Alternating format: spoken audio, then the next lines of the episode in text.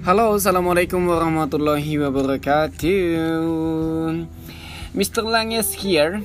I'm back to tell you about modals auxiliary. Yeah, the many students don't understand about modal auxiliary verb. Jadi banyak banget ternyata yang nggak ngerti tentang apa sih modal sebenarnya. Okay. Uh, it's okay, and then here I am. I'm gonna be explaining about this. Aku akan jelasin tentang ini ya. Jadi pada prinsipnya modal auxiliary itu bisa kamu artikan sebagai kata kerja bantu. Namanya aja kata kerja bantu, tentu fungsinya adalah untuk membantu kata kerja asli. Oke, okay, kata kerja asli. Jadi seandainya ada kata kayak gini nih di contohnya ya, speak. Speak itu kan artinya berbicara. Nah, kalau aku bantu dengan modal can, I can speak. Ya, aku bisa berbicara. Maknanya akan berubah menjadi I speak English. Seandainya I speak English, aku berbicara bahasa Inggris. Berarti mungkin aja native atau bahasaku asli, mother tongue-ku adalah bahasa Inggris. Tapi kalau aku bilang I can speak English, of course aku bisa berbahasa Inggris. Maknanya berbeda daripada I speak English seperti itu. Nah, jadi salah satu fungsi dari modal auxiliary adalah untuk memberikan makna berbeda atau makna tambahan kepada verb asli. Itu fungsinya seperti itu. Nah, contoh dari modal auxiliary itu banyak sekali. Uh, di sini kita yang akan bahas pada modal auxiliary di basic ini adalah tentang modal auxiliary yang gunanya untuk ya. Untuk possibility atau kemungkinan. Bisa juga modal-modal yang lain yang umum, yang umum kita gunakan. Di sini ada, nanti aku akan ngebahas tentang possibility, tentang kemungkinan. Aku juga akan membahas tentang uh, spontaneity. Aku juga akan membahas tentang permit. Pokoknya banyak lah uh, modal yang akan aku bahas di sini. Tapi perlu kamu ketahui di bagian pertama yang harus kamu ngerti adalah tentang ciri-ciri modalnya dulu. Uh, modal auxiliary itu ciri-cirinya itu apa sih? Ciri-ciri pertama adalah modal selalu diikuti dengan verb satu, bukan verb ing, bukan verb ses ataupun verb dua atau verb tiga, selalu verb satu. Contoh nih, she can speak English. Dia bisa berbicara bahasa Inggris. Bukan she can speaks ada S-nya. Walaupun kalau di simple present kan kalau she pakai ses ya, tapi tetap nggak ada kalau udah pakai uh, pakai can atau udah pakai modal auxiliary. Begitu juga uh, we must study atau she will she will go to English fit course, seperti itu.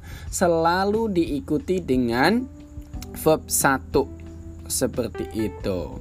Nah, kalau itu ditambahkan dengan verb. Tapi kalau ditambahkan dengan bukan verb, nanti akan ditambahkan dengan be. Be, dibaca be. Contoh, uh, kamu harus pergi. Itu kan pakai kata kerja ya, you must go. Tapi kalau kamu harus di sini, di sini itu kan bukan kata kerja. Nanti akan menjadi you must be here. Kamu harus di sini, seperti itu. Nah, terus juga kalau modal itu selalu diikuti atau didahului oleh to infinitive, seperti ya, she want to be able to speak English fluently. Dia ingin bisa atau ingin mampu berbicara bahasa Inggris dengan dengan lancar. Nah, di situ ada kata to be able. Modalnya di situ adalah be able ya, makanya diikuti oleh to infinitive adalah to speak itu. Tapi khusus ya untuk be able, seperti itu. Yang kedua, tidak boleh ada modal dua atau dua modal yang sama atau sama-sama modal berada di dalam satu kalimat. Contoh di kayak gini, I will can go. Aku akan bisa pergi, nggak mungkin seperti itu.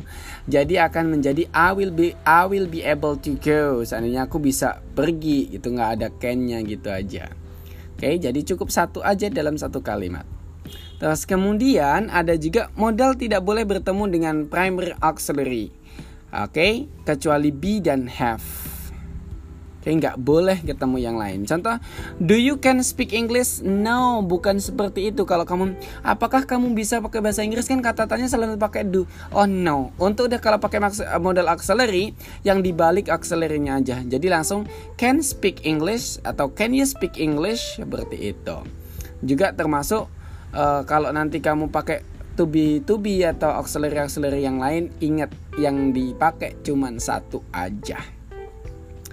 Terus kemudian yang E, yang terakhir, modal tidak bisa masuk ke dalam tenses perfect kecuali untuk modal di bawah.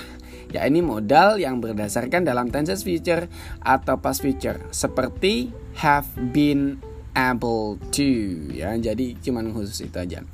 Tapi ini sebenarnya kalau kamu di bagian basic, kamu ngerti dikit-dikit boleh. Yang penting kamu tahu bagaimana menggunakannya di bagian yang di table, modal ke samping. Oke, okay, modal ke samping. Contoh nih. Modal ke samping yang pertama adalah can, artinya dapat atau bisa. Untuk menunjukkan ability, ability artinya kemampuan. Oke. Okay? Samanya dia bisa sama dengan be able to. Be able to nya gak terlalu penting lah, tapi kamu bisa menunjukkan kebisaanmu dengan can. Contoh, I can drive a car well. Aku bisa menda- mengendarai mobil dengan bagus. Nah, kalau must itu harus, gunanya obligation atau necessity, sesuatu yang obligation, peraturan. Terus kemudian would atau dulu terbiasa atau habit di masa lampau. Terus kemudian dare, berani. Can, could, might, shall, will, would, itu artinya bolehkah, sudihkah, atau maukah. Jadi kalau kamu bertanya, bisakah kamu membantuku? Could you help me? Bukan boleh. Kamu boleh. Will you help me? Juga boleh. Atau kamu would you help me? Boleh juga. Pokoknya itu fungsinya sama, untuk meminta izin yang request atau offer atau invitation, seperti itu. Nah, terus kemudian can atau may artinya boleh, untuk meminta izin. Seandainya, can I go to toilet? Bolehkah aku pergi ke toilet? Atau may I go to toilet? It's okay. Sama-sama oke, okay. Kamu mau pakai yang mana? Oke. Okay? Atau juga may atau may ini bisa digunakan untuk wishes atau pengharapan.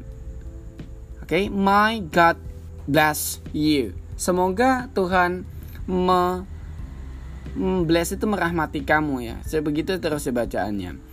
Terus kemudian juga should, ought to, had better, seharusnya atau sebaliknya, digunakan untuk advice, menyarankan. Contoh, you should go earlier. Kamu harus pergi lebih awal. Itu kita akan saran. Dia mau pergi awal boleh, nggak di awal boleh gitu. Nah, seperti itu. Terus pada bab ini yang akan aku tekanin adalah tentang modal yang akan kita bahas untuk possibility, artinya kemungkinan. Pertama, yang tingkatnya seratus persen kalau kamu pakai kata will, artinya akan, itu berarti sudah pasti akan kamu lakukan. Contoh, I will finish my job this evening. Aku akan menyelesaikan pekerjaanku uh, this evening, sore ini. Atau must. Must itu pasti, tapi masih ada kayak penekanan atau tekanan gitu, atau keterpaksaan. Jadi bisa aja cancel ya, mungkin ya gitu. Contoh, I must finish my job this evening. Aku harus nih, harus menyelesaikan jobku this evening. Tapi kalau sesuatu terjadi kan nggak tahu gitu. Atau should, ought to, itu kemungkinan besar. Jadi di bawah di bawah dari must.